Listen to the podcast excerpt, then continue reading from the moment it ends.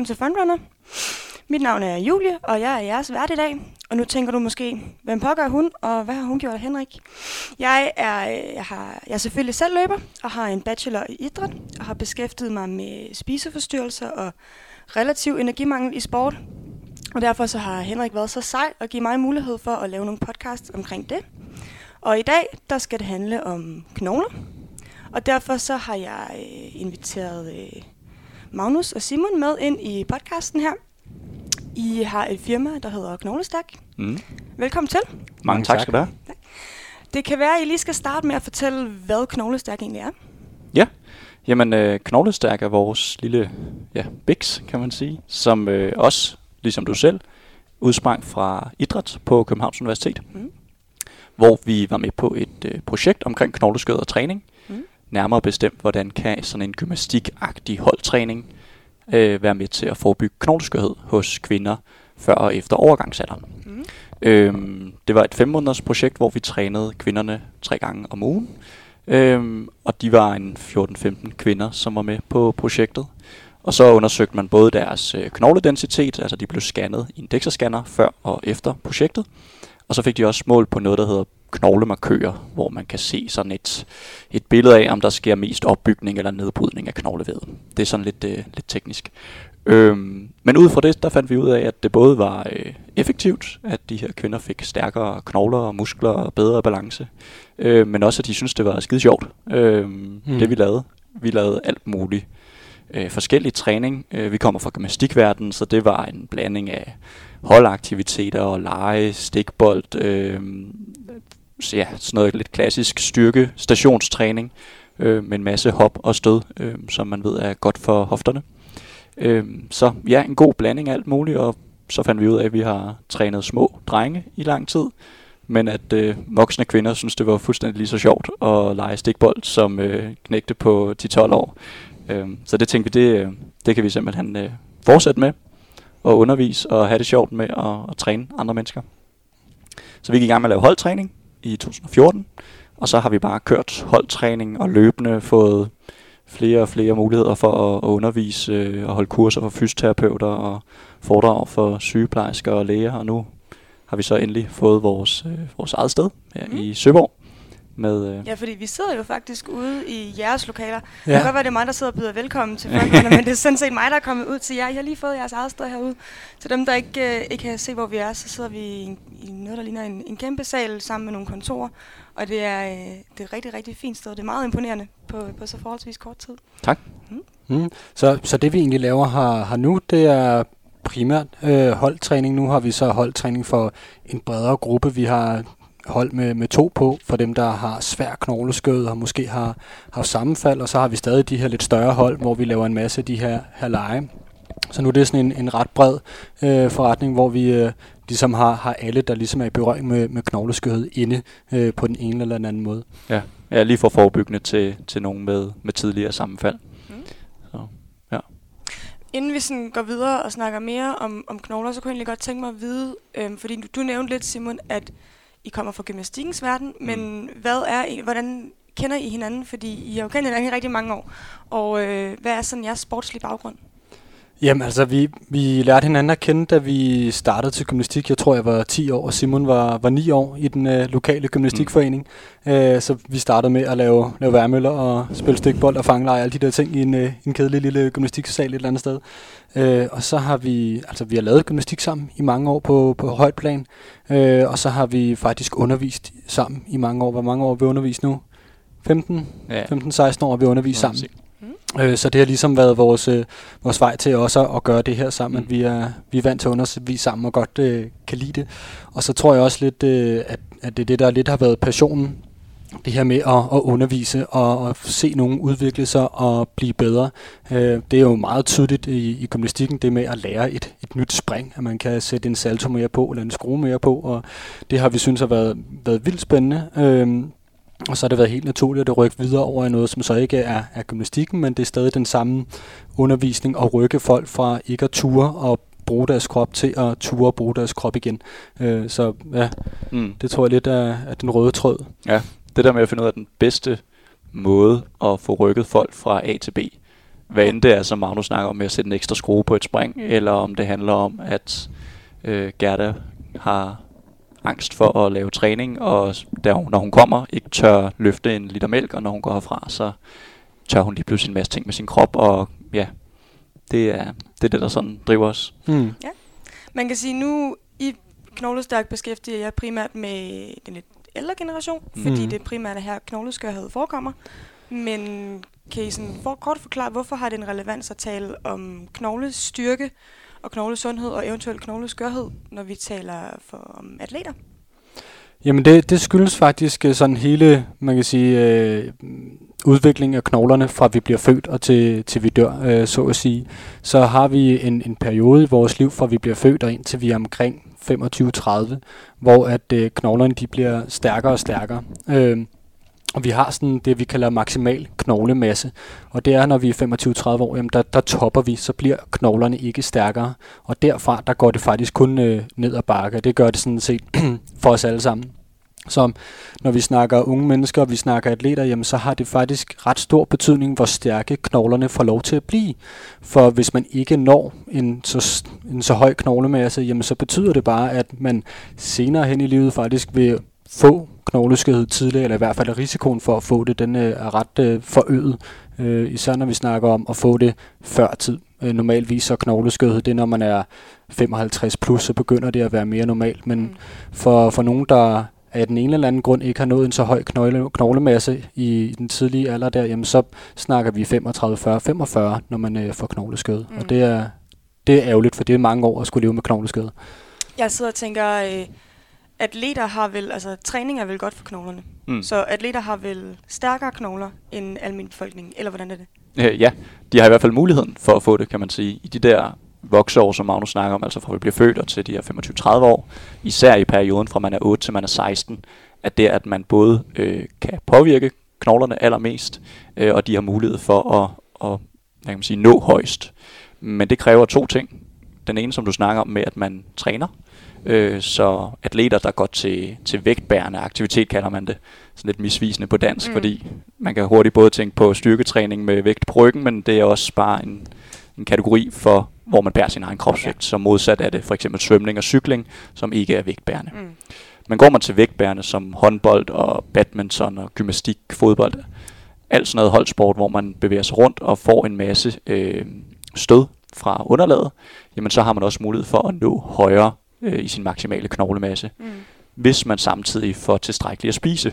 Mm. Og det er jo der, hvor, at, øh, ja, som du har beskæftiget Ja. dig en masse med, at der kan være nogle udfordringer for nogle atleter, øhm, at man simpelthen ikke får nok. Og her er det både, hvad kan man sige, sådan byggestenene til knoglerne med, med nok øh, kalk og nok øh, hvad hedder det, D-vitamin, men også bare energi generelt. Fordi fuldstændig ligesom musklerne, så skal knoglerne, de skal bruge energi for at bygge sig stærkere. Ja. Og hvis de ikke får den nødvendige energi, jamen så har kroppen ikke øh, ja, energi til at opbygge dem stærkere.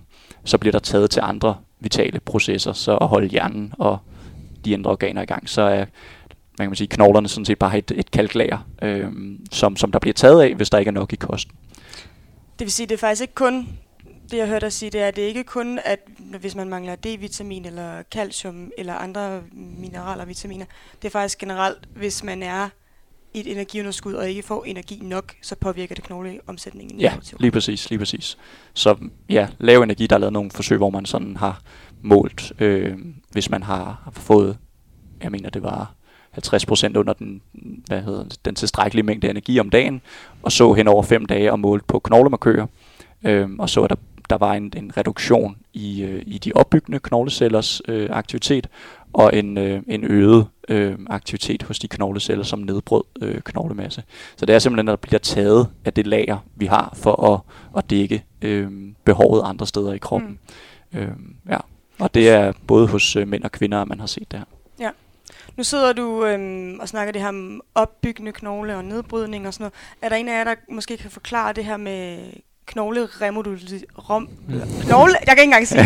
Knogleremodelleringscyklusen. Altså, ja. hvad, fordi før jeg begyndte at læse idræt, der, var, der tænkte jeg sådan, jamen, altså, knogler det er jo bare sådan ligesom et stykke plastik, der, øh, der hvis det går i stykker, så, så, så det kan det godt, men, men det er ikke sådan ligesom muskler, der kan blive stærkere og det ene og det andet. Men så Mm. finder man jo sådan ud af på et tidspunkt, at det er sådan, at hvis jeg brækker en knogle, så behøver ikke at smide den ud. Så kan jeg faktisk Mhm. godt øh, vikle noget rundt omkring og lige give den, lade, den, øh, lade den slappe af, og så kan den faktisk hele igen. Det kan plastikken ikke. Mm. Mm. Eller træet, eller jernet, eller hvad det Ja, skal ja. være. Ja. Hvordan, øh, hvordan, fordi knogler er jo faktisk ret levende væv.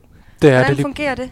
Ja, og, og, og det er jo lidt som du siger, man, man tænker hurtigt på, på biologitimen, hvor man har set det her skelet og de der helt stive knogler. Det er jo sådan, man, man ser på det, men, men det er levende, og det, ligesom, man kan tænke det lidt som vores hud. Øh, vi skifter hele tiden huden ud. Vi lægger ikke lige mærke til det, men når man støvsuger, så opdager man, at der falder ting og sager i kroppen. Men, men det, er, det er faktisk det samme, der sker i knoglerne. Der vævet bliver hele tiden udskiftet. Det er, vævet det kan enten blive beskadiget, eller det bare er, er gammelt, og, og så er der behov for at, at få skiftet det ud. Og måden det egentlig fungerer på, det er, at vi har, vi har to former for, for celler, som er med i den her omsætning, og det er den proces, der så bliver kaldt remodulering. Og det er egentlig nogle, nogle celler, de hedder osteoklaster. De står for at fjerne beskadiget eller gammel knoglevæv, og det er egentlig bare nogle celler, der ligesom sådan på sin vis æder det knoglevæv, der skal væk. Og så har, den, øh, har vi nu de andre celler, som hedder osteoblaster. Det er dem, der står for at putte nyt knoglevæv på. Så det vil egentlig sige, at de, de kører sådan lidt, lidt samtidig. Vi har osteoklasterne, der sådan kører forrest og og fjerner, og så kommer osteoblasterne bagefter og lykker nyt knoglevæv på. Så det er egentlig bare den her konstante udskiftning af, af knoglevæv. Og når vi sådan snakker sådan om knoglerne bliver stærkere eller om de bliver sværere, jamen så er det forholdet mellem aktiviteten hos de her celler. Så det er det, der sker, når man har knogleskørhed, jamen så er de her nedbrydende celler, osteoklasterne, de er mere aktive end dem, der opbygger osteoblasterne, og så har vi det, der kaldes en, en negativ knoglebalance, hvor vi i de tidlige leveår frem til vi 25, der har de fleste en, en positiv øh, knoglebalance. Så ja, det var lidt om, øh, om det. Og hvad, hvad er det, altså hvis vi bare ser bredt på det, også ud over træning, hvad er det, der påvirker øh, osteoblast og osteoklast-aktiviteten, altså den her modelleringscyklus? Jamen som udgangspunkt er det egentlig belastning. Så det vil sige, at jo, jo mere knoglerne bliver belastet, og sådan, sådan, sådan set lidt som vores muskler gør det, at vi ved jo alle sammen, at hvis vi tager et par uger, hvor vi holder pause, jamen så måske mere end et par uger, et par måneder, hvor vi holder pause, jamen så vil vi hurtigt se, at musklerne svinder lidt ind. Og det er sådan set det samme for, for knoglerne. Jamen bliver de ikke brugt, jamen så vil de faktisk forsvinde lidt ind, fordi som Simon fortalte om før, jamen så, så koster det energi at holde knoglerne i gang, og man kan sige, der er jo ikke nogen grund til at holde knoglerne i, i gang, hvis de ikke bliver brugt. Jeg tror, det sådan bedste eksempel, det er astronauter øh, der, når de er ude i, i kredsløb og har været vægtløse et par måneder, jamen, så har, der haft, øh, har de haft en lang periode, hvor knoglerne ikke bliver belastet. Det vil sige, at knoglevævet det får ikke nogen stød eller sammenpresninger. Og så ser kroppen ikke nogen grund til at holde det ved lige, og så når de kommer tilbage igen, jamen, så har man faktisk set, at de har mistet øh, en stor del af deres knoglemasse. Nu er man så blevet bedre til at modvirke det. De får lov til at træne en masse, når de er deroppe. Øh, og der handler det altså ofte om de her stød, øh, som vi snakker om. Så for astronauter, der bliver de spændt fast på et løbebånd, øh, hvor at med elastikker, sådan, så de hele tiden bliver trukket ned i løbebåndet, så det svarer lidt til at, at løbe en tur øh, som normalt.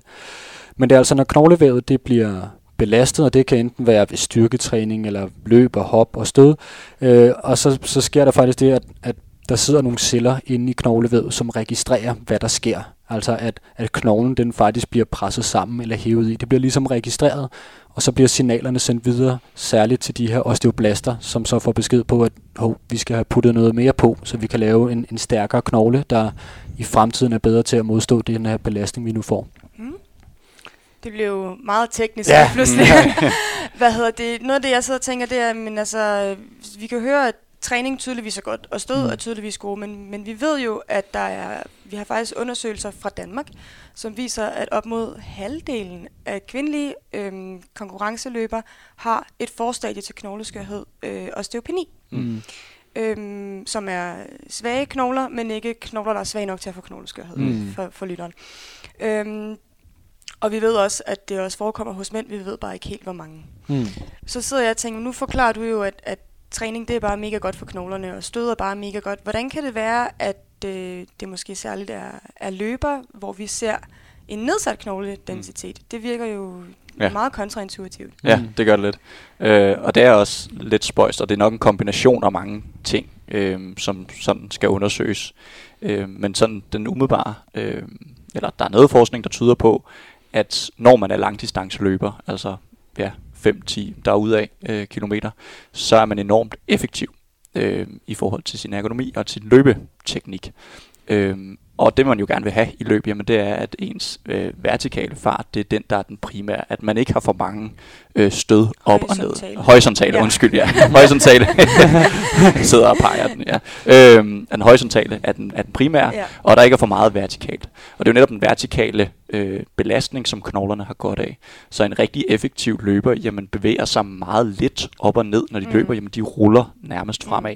Og det betyder også, at stødet bliver noget mindre, end når man er en almindelig motionist, som bare, ja, nu kan jeg kun snakke for mig selv, øh, dunder derudad, og, og man får en masse øh, stød og bevæger sig en masse mm. op og Mm. ned. Så det er sådan den ene del, kan man sige, at, at man bliver meget effektiv som løber. Øhm, og effektivitet handler om, at man ja, ikke bevæger sig særlig meget op og ned.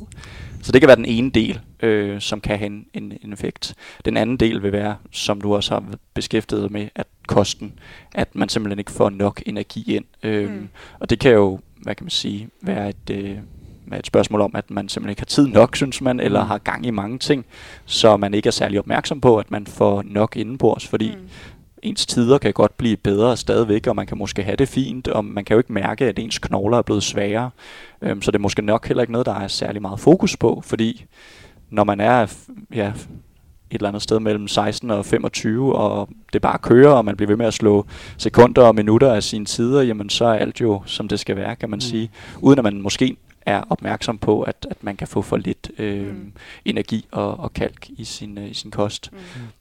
Og så, ja, Vi, vi ser jo også nogle gange øh, træthedsbrud hos, øh, hos særligt langdistanceløbere, især dem, der løber mange kilometer om ugen, øh, kan godt få de her træthedsbrud. Og det, det er lidt ind i sådan den her remoduleringsproces, jeg snakkede om før, med at vedligeholde knoglen. Den, den tager noget tid. Altså knoglerne, de er vildt langsomme øh, om at sådan øh, genopbygge sig selv igen, og meget store, store mængder af træning kan betyde, at, at remoduleringsprocessen og fornyelsen af knoglen, den halter lidt efter, øh, som også vil have en betydning for, hvor stærk knoglen den egentlig er. Øh, Kan man sammenligne det lidt med, at vi ved også, at hvis vi træner for meget i forhold til, at vi ikke kan nå at restituere imellem vores Mm. træningspas, hmm. så får vi ømme muskler, vi får meget ømme muskler meget ofte, vi når ikke at restituere imellem passene, Mm. vi får måske en muskelskade. Hmm. Kan man snakke om det er lidt det samme mekanisme med knoglerne, de, de får simpelthen ikke lov til at restituere mellem træningen, og så, øh, så kan de simpelthen ikke bygge sig stærkere. Hmm. Ja, det kan man godt Ja. lidt. Altså sådan,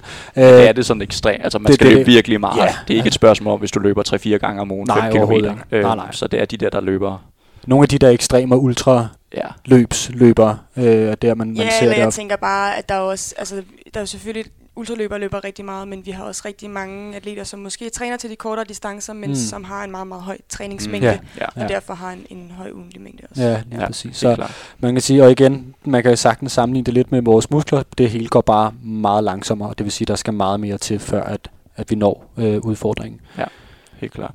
Øhm, og så er der også, øh, når vi snakker træning af knoglerne, så lige nu så har vi jo bare siddet og snakket knogler generelt. Øh, de to steder, man sådan måler i forhold til at få diagnosen med knogleskød, det er hofterne og så de nederste fire lændevivler. Og det er det, fordi man har fundet den største sammenhæng mellem ens knoglestyrke der, og så ens risiko for at få et brud 10 år frem. Øhm, og når vi laver vægtbærende aktiviteter, så er det primært hofterne, der bliver trænet. Øh, så for løbere, jamen, så er det primært hofterne, de træner, når de laver deres løb. Mm. For at få fat i, i rygknoglen, øh, så skal der noget styrketræning til. Mm. Øhm, og er man langdistanceløber, jamen, så er det måske heller ikke den største prioritet at lave noget tung styrketræning. Måske for nogen øh, på sådan en højt plan. Øhm, nu ved jeg ikke, hvor højt plan vi sådan snakker her til, til lyttere, er men et, et, altså, så vidt jeg har, jeg sådan forstår, så lytterne til den her podcast, øh, det er både øh, folk, der er på absolut topplan, og så er den almindelige motionist. Så Okay. det, er, det er meget bredt. Ja, okay. Så alt til. efter, man kan sige, Ja. hvor man er i sin, sin professionelle øh, karriere, jamen, så øh, hvis man ikke laver hård og tung styrketræning af, af ryggen, øh, jamen, så er ens belastning af, af, af dine øh, hvad hedder det, rygvivler er bare ikke særlig stor, når du laver løb. Nej. Igen, man løber effektivt, øh, så en del, det største del af stødet vil gå op i hofterne, og ikke særlig meget videre op. Øh, vi er jo også bygget til ligesom ikke at få hjernerystelse hver gang vi tager et skridt, så vi stødabsorberer naturligt. Øh, så for at få noget styrke omkring øh, rygvivlerne, jamen så skal der noget tung styrketræning til. Ja. Blandt andet har man set rigtig store øh, styrkemæssige frems, øh, fremgang ved dødløft. Så tung dødløft er noget af det, man virkelig kan se øh, virker på rygvivlerne. Mm. Nu, nu nævnte du det her med, øhm, med stød, og at stødet er øh, knoglestyrken i sig selv. Er der en anden måde, hvor knogler også kan blive styrket på gennem træning? Altså udover stødene? Øh, ja, det, det, det er det her, den her tunge styrketræning, Simon han, han nævner. Så det er ligesom de to måder, vi har at, at gøre det på. Og altså man, nu når man løber, så, så laver man stød i, i en retning, plejer man at snakke om, at at knoglerne de bliver stærkere i forhold til det, de bliver udsat for. Og når vi, når vi løber, jamen, så bliver knoglen belastet på samme måde ved hvert skridt, sådan nogenlunde lige op og ned. Og der har man faktisk fundet ud af, at ved at kigge på atleter fra andre sportsgrene end løb, som for eksempel sådan noget som, som fodbold og håndbold og, og tennis, øh, og de bevæger sig i et lidt anderledes mønster, det vil sige, at den belastning, de får, den, den er faktisk lidt anderledes end ved løb, fordi de laver skridt ud til siderne, de bevæger sig sidelæns og baglæns. Og det gør faktisk, at de også i de sportsgrene kan få, få styrket knoglerne. Man vil ofte se, at en, en fodboldspiller har måske stærkere knogler, end en løber har, simpelthen fordi, at knoglerne bliver belastet på flere måder, og det vil så sige, at, at knoglen den bygger sig stærkere flere steder, øh, for ligesom at kunne modstå øh, den daglige belastning kan man måske også snakke om, nu vi taler, hvis vi sammenligner med andre idrætsgrene. Øhm, mm. Hvad hedder det? Jeg kan huske det, jeg læste øh, og havde lidt om knogler hos Eva Wulf, som, som forsker rigtig meget i knoglestyrke, og tidligere gymnast også, ligesom mm. jeg. Øh, at hun fortalte mig, at for eksempel gymnaster også meget ofte har, har stærkere knogler end, øh, end løbere, også selvom de er i et energiunderskud. Mm. Kan man tale om, at øh, det måske ikke kun er selve stødet, og som du også lidt var inde på, men at det måske også er noget med, om der er mange pauser, om der er stor variation i en træning, mm. øh, hvor løbet er jo, øh, det er jo meget monotont. Mm. Ja, og ja, har det noget at sige? Ja, det ja. har det rigtig meget. Øh, og også hvis vi nu tager ja, gymnaster forhold til løber, så øh, i hvert fald øh, langdistance løber, der, øh, hvad hedder det, der får de rigtig mange små stød over en lang periode. Og det man faktisk har set i forskning, det er, at knoglerne reagerer bedre på få kraftige stød end mange øh, ikke så kraftige stød. Så gymnaster de udsætter deres knogler i hele kroppen nærmest for få, men rigtig kraftige stød. Og igennem ens gymnastikkarriere, jo, jo bedre man bliver, jo højere hopper man, og jo større stød får ens knogler. Mm. Så det er hele tiden progressivt, den træning, man laver. Hvor at når man laver øh, plus 5 km, så er det begrænset, hvor, hvor, hvor højere intenst det bliver. Ja. Øh, man kan sige, jo, der er jo noget dem, der løber rigtig hurtigt, Øhm, men, men for de fleste at slå et par minutter af din tid, gør ikke nævneværdigt ved, ved stødets styrke undervejs i løbet. Ja. Hvor at når du for eksempel også tennisspillere, ser man også faktisk deres slagarm, der kan knoglerne være op til 20% stærkere øh, end i deres ikke slagarm. Så det er også lidt i forhold til det her, Magnus snakker om, med, med hvor specifikt knoglerne tilpasser sig. Så selvom en tennisspiller jamen, udefra kan du ikke se øh, nødvendigvis, og måske lige på, på top kan man godt se, at deres slagarm er større. Øh, men det kan man simpelthen også se i, øh, i, i knoglerne, fordi de får en større belastning, øh, et større stød. Ja. Så de reagerer på, hvor hurtigt den knoglen bliver trykket sammen. Øh, Mm. Ja. Man hører nemlig tit, altså jeg hører i hvert fald tit løbere, eller hvis man taler med folk i løbeforretninger, eller folk, der taler om, om løbeskader, så er det mm. tit den her historie om, at når, man, når du løber, så belaster du din, din, din egen krop med mm. x antal gange, din egen kropsvægt, mm. og stødet er så hårdt, og det er så belastende. Mm. Øhm, men jeg tænker nogle gange, hvis man så sammenligner alle de stød, man får mm. på en, en joggetur, eller en, en almindelig løbetur, eller i princippet for et intervalpas, mm. sammenligner de stød med landingsimpact uh, i en salto. Øh, og så øh, ved samtidig, at øh, det ikke er den her monotone træning, mm. som, som giver de rigtig stærke knogler. Der kan man måske lige pludselig godt se, at jamen, så er det måske ikke mm. så godt for knoglerne alligevel, det stod der. Eller mm. det var mm. måske mere den der kraftige landing fra saltoen eller et andet spring, øhm, som, som giver de der stærke knogler. Mm. Ja, og man kan sige sådan, når, når vi har, har folk herinde, så nogle gange så anbefaler vi faktisk, at de går i gang med at løbe.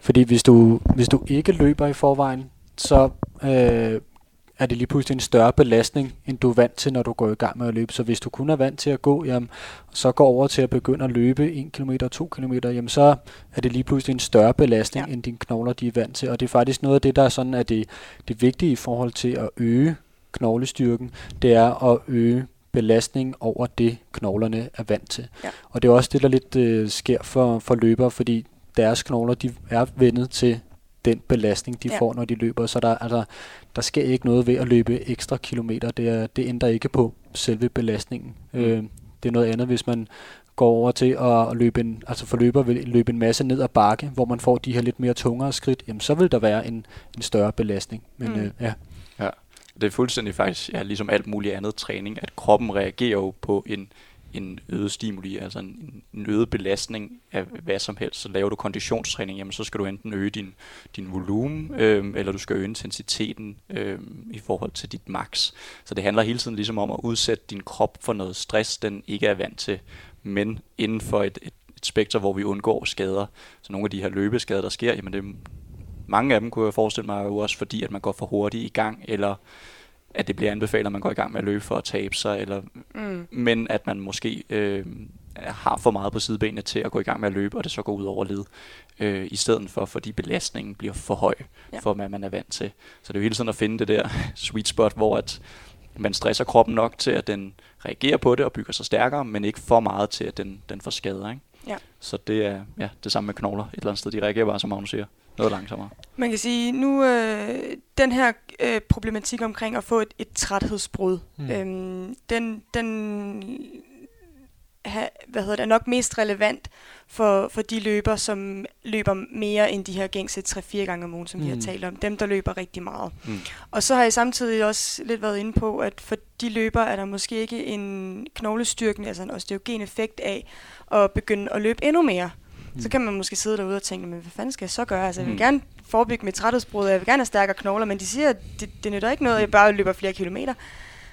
Hvad gør man så? Mm. Hvad, hvad er det for noget træning, der skal til så?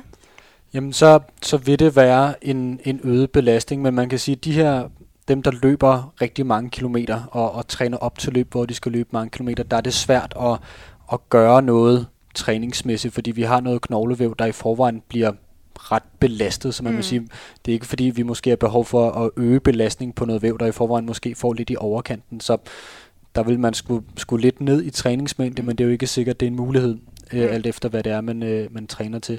Men ellers er det faktisk, at man, man skal til at, at putte nogle ting ind i sin træning, som har større stød. Altså for dem, der måske løber de her mere 3, 4, 5 gange om ugen, jamen så er det at, at putte noget ind, som har en større belastning. Øh, det, det kan være sådan noget som at i slutningen af sin løbetur eller undervejs, der er jo nogen, der har en, en god vane med at, at lave lidt træning undervejs også. Øh, at udover at man laver de her armstrækninger på en bænk, eller hvad man nu gør, at man faktisk også får, får lavet nogle, nogle hænk eksempelvis. Altså bare det, når man står på et ben og hopper så højt man kan og lander på det samme ben, jamen der er en større belastning, end når vi løber. Så det vil være en måde at, at putte noget af det her ind i den løbetræning, man laver i, i forvejen. Mm. Ja, og også, man kan sige, det man, hvis man skulle lave noget på, på løbeturen, så er det det her med at få lavet noget, der larmer. Øh, Mm. altså sådan, ja, Ja. det lyder fjollet at sige, men, men det, er en, det er en god, øh, det er et godt fokuspunkt at have. Hvis du laver noget, der larmer, jamen så er det typisk, fordi du lander på hele foden samtidig, og det giver det her stød op igennem kroppen, fordi vi ligesom fjerner øh, den der gode stødabsorption, som kommer i, i akillescenen. Øh, og så er det, du får et, et større stød. Og det er jo også det, man, man får, når man laver et hink, for eksempel, at man får det til at larme og lander hårdt på, på et ben, jamen det vil give et større stød. Mm. Øh, og hvis man sådan virkelig tænker, jeg motionerer og løbetræner to-tre gange om ugen, fire gange om ugen, og det er det, der er mit sådan primære, det er der, jeg gerne vil gøre mig øh, bedre, det er det, der er mit fokus, øh, og man måske er i gang med intervaltræning, det er der jo mange, som også, så er et af deres træningspas, det er intervaltræning. Det er et rigtig godt sted også at, at få lavet noget ekstra, fordi at man, når man for eksempel hvis man laver den der 30-20-10, som er blevet ret almindeligt øh, kendt, hvor man lunder 30, løber hurtigere 20, og så spurter 10. Øhm, at den der spurt, hvis man hele tiden forsøger at løbe hurtigere, end man gjorde sidst, jamen så vil man også hele tiden lave en større øh, belastning af, af knogler og muskler for den sags skyld øh, i spurten. Øh, men det kan være svært sådan lige at kvantificere for sig selv. Det kan være, at Mm. man skal finde en eller anden Mm. strækning, man ved. Det er, det er den her, jeg plejer at kunne løbe på 10 sekunder, og så hele tiden prøve at løbe et par meter længere, end man, Ja. man gjorde sidst. Ikke? Og man kan sige, at det kan være rigtig fin øh, knogletræning til, til sådan motionisten eller til den nyopstartede løber. Mhm. Øhm, det er jo helt fair, at I ikke, kommer fra løbeverden. Mange mm. af de Mm. løbere, som ligger og, og træner rigtig meget Mm. mm. og har de her intervalpas, der der tror jeg, der er mange af dem, der er ude, der vil sidde og tænke, der er i hvert fald ikke plads til, at jeg begynder Nå. at hoppe og styrketræne i mit intervalpas. Mm. Men mange af dem har faktisk, eller mange, min indtryk er, at der er mange løbere, som, som har en, en separat dag, hvor de faktisk lægger et separat styrketræningspas. Mm. Ja. Øhm, kunne man tale om, at der er nogle, en type af, af træning og øvelser, som vil være mere relevant for dem at lægge i den styrketræning end, end andre? Altså nogle af de her hink eller hop eller spring eller vægt, vægtløftning, som, som I talte om.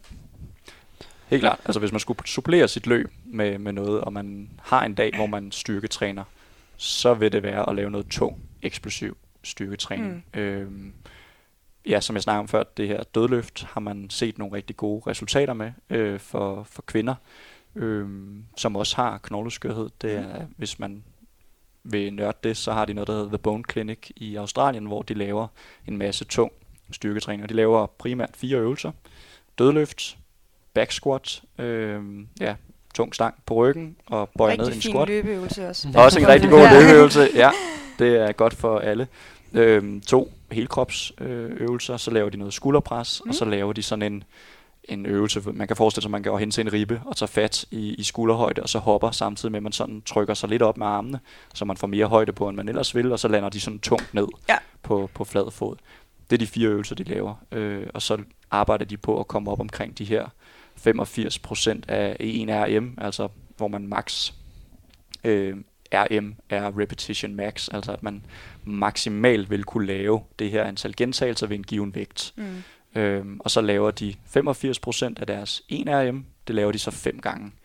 Øhm, ja, Mm. så det virkelig er tungt, og det er altså kvinder på, på 65-70, øh, mm. som nogle af dem er oppe og, og løfte deres egen kropsvægt i, i dødløft. Ikke?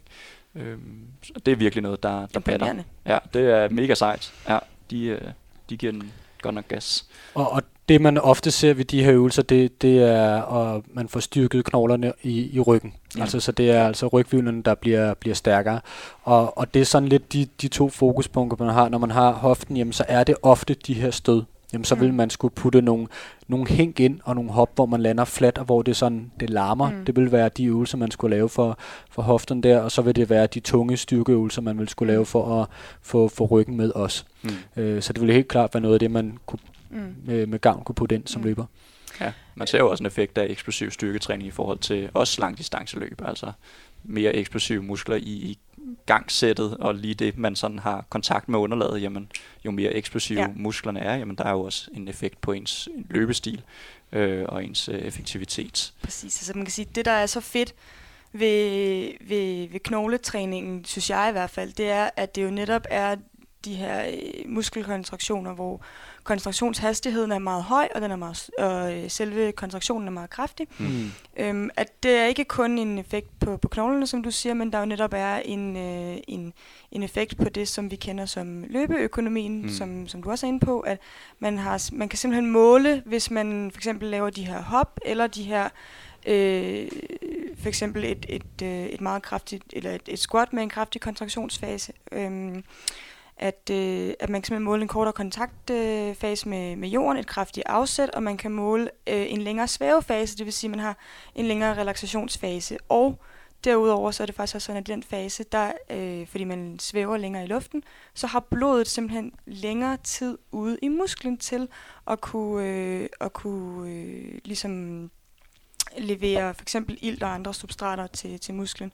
Så det er bare lige til de løbere derude, der sidder og tænker sådan, jeg har så meget træning, og jeg har aldrig haft et træthedsbrud, det giver ikke nogen mening for mig.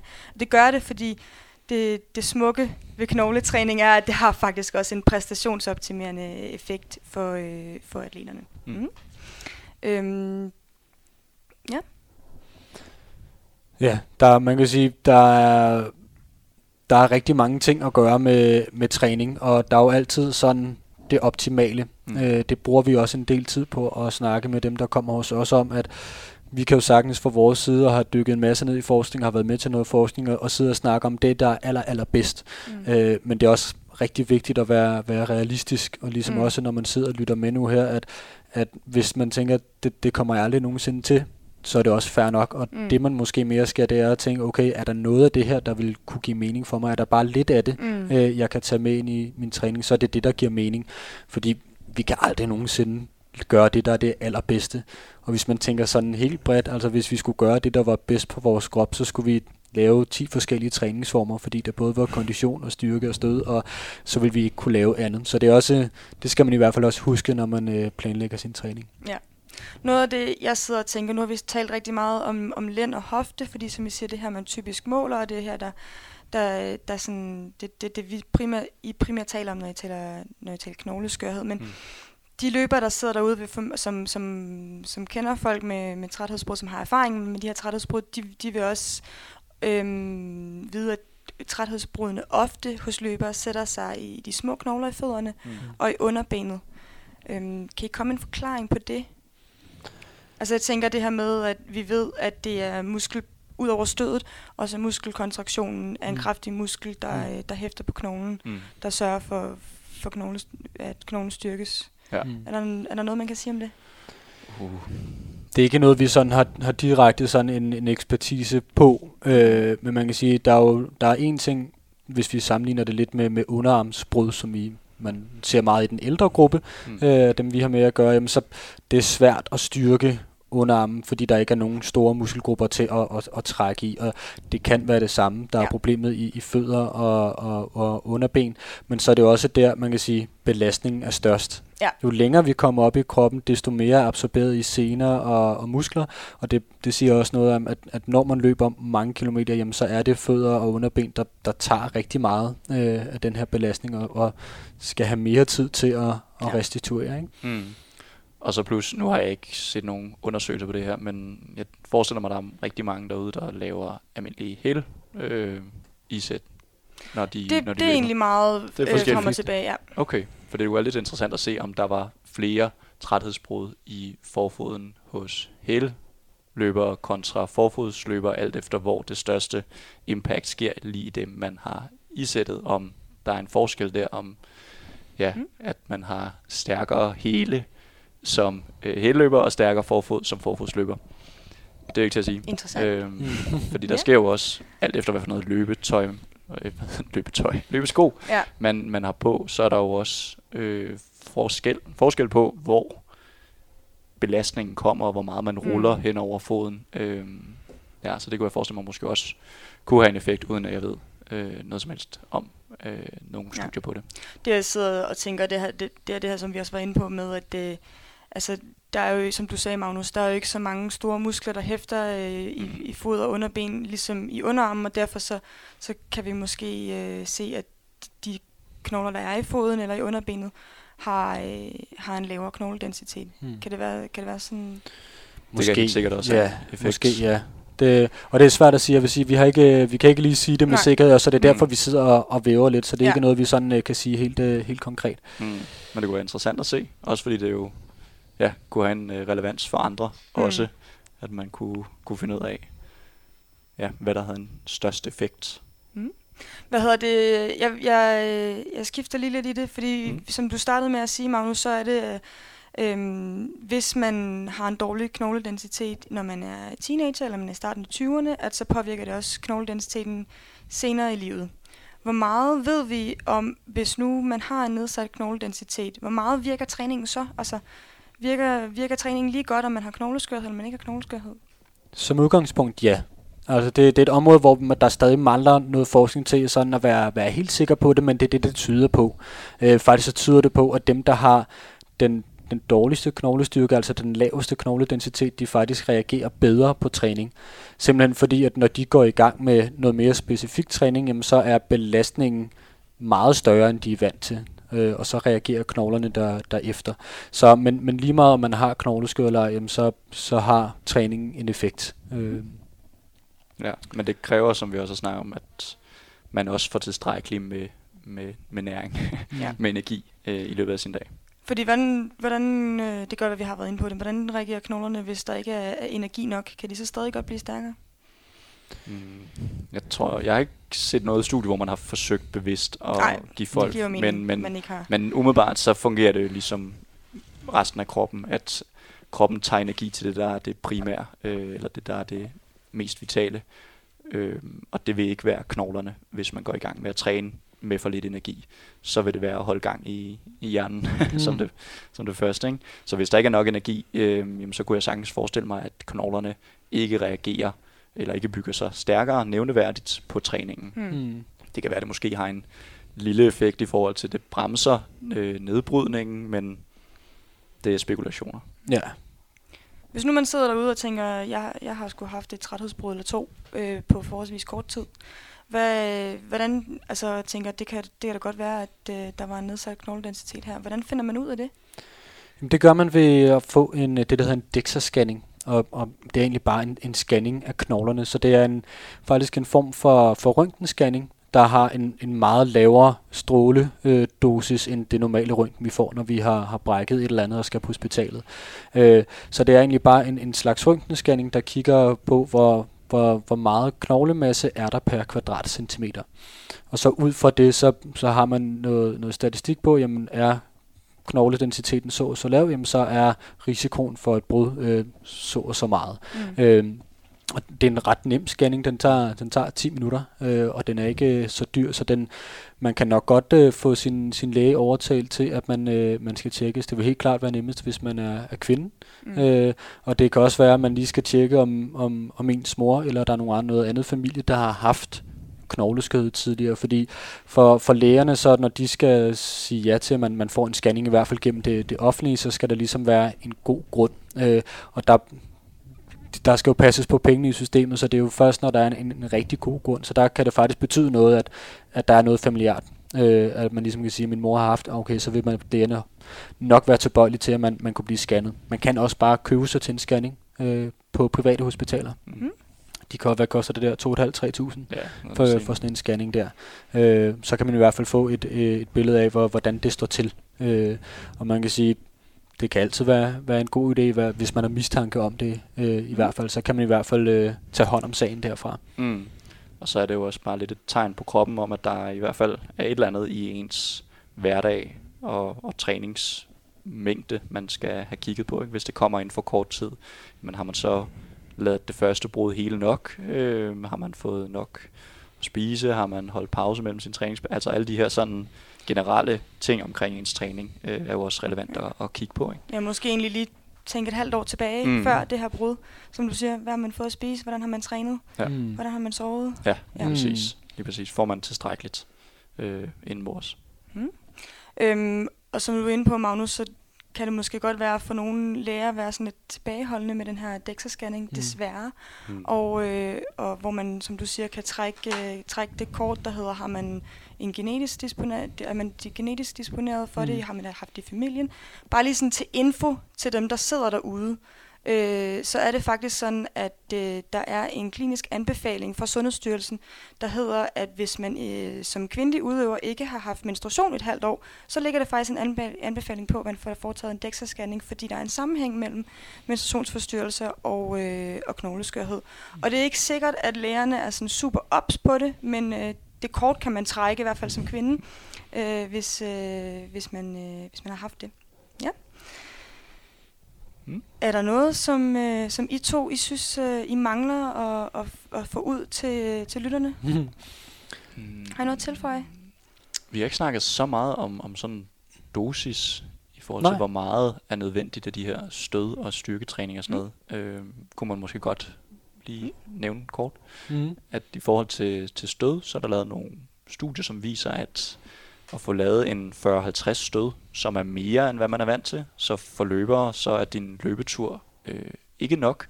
Der skal det så være de her stød, der larmer, eller et skridt, der larmer, eller hink, som Magnus snakker om. Øh, 40-50 af dem om dagen er, øh, er det, knoglerne reagerer bedst på. Kommer vi meget over 40-50 øh, hink sådan af gangen, så stopper knoglerne faktisk med at reagere på det. Så det er, faktisk, det er først eller hvad hedder det, det er kun de der 40-50 stød, som knoglen reagerer på. Så derfor en hvor du står og shipper i, jeg ved ikke, 100-200 ship, øh, de, de bliver sådan lidt, lidt ligegyldige, øh, fordi det kun er de første 40-50, der rigtig hjælper. Det kan man øhm. måske næsten sammenligne lidt med det der med, at sådan en joggetur på 10 km ikke er lige så effektiv som de der få hårde stød. Lige præcis, lige præcis. Og så er det jo sådan med, med, med stød, at, at det kan godt være, at man er vant til at løbe, men det er en anden belastning at gå i gang med at hinke eller lande på flad fod, og der skal man bare lige være opmærksom på, at nu, nu nævner Simon, at 40-50 det igen det, er det optimale, men, men det vil være noget, man skulle gå stille og roligt i gang med, mm. og man skulle måske ikke starte med at gøre det hver dag, fordi det optimale er hver dag 40-50 mm. gange, men igen, det optimale, det er nu, når vi gør det med nogen, der stille og roligt bliver trænet op. Så for den anmeldte øh, løber, jamen, så er det stille og roligt at begynde at putte lidt af det ind øh, hver anden dag, og så stille og roligt komme op omkring de der 30, 40, 50 med i løbet af et års tid, vil det nok være, at man skulle mm. gøre det. Ikke? Jo, jo, helt klart. Og husk at mærke efter på kroppen, altså får man ondt i knæet, fordi man lige pludselig har lavet for mange hop, jamen så skruer man lidt ned for det og stopper med det nogle uger, og så kommer man langsomt frem igen. Mm. Øh, så man bliver nødt til sådan at være lidt detektiv på sin egen krop og finde ud af, hvad, hvad er det, den reagerer på, og i stedet for at afvise det helt, så lige sådan få gået lidt langsommere frem. Mm. Øh, I forhold til styrketræning, så gælder de normale regler, kan man sige, med, med sådan et eller andet sted med omkring 48 timers restitution mellem tunge styrkepas øh, for samme muskelgruppe for almindelige øh, motionister. Øh, ja, så et par gange om ugen med tung styrketræning ja. er, er rigtig godt. Perfekt. Jeg tænker, at hvis I ikke har mere at tilføje, så vil jeg sige rigtig mange gange tak, fordi I vil medvirke i den her podcast, og forhåbentlig gøre vores lyttere og mig også lidt klogere på, øh, på knogler og knogletræning. Det håber vi. Ja, og selv tak. Og selv tak, ja. Spændende. Ja, og derudover så vil jeg gerne lige sige tak til Henrik Thiem for at give os den her mulighed for at blive lidt klogere på, hvad der sker inde i kroppen, når vi ikke får nok at spise. Øhm, og, øh, og, og få lavet nogle, nogle podcasts om det. Det er, det er fedt, at han, øh, han tager teten på det. Så tak til Henrik, og øhm, tak til jer lytter, der lytter med. Rigtig mange, øh, rigtig meget god dag til jer. Hej.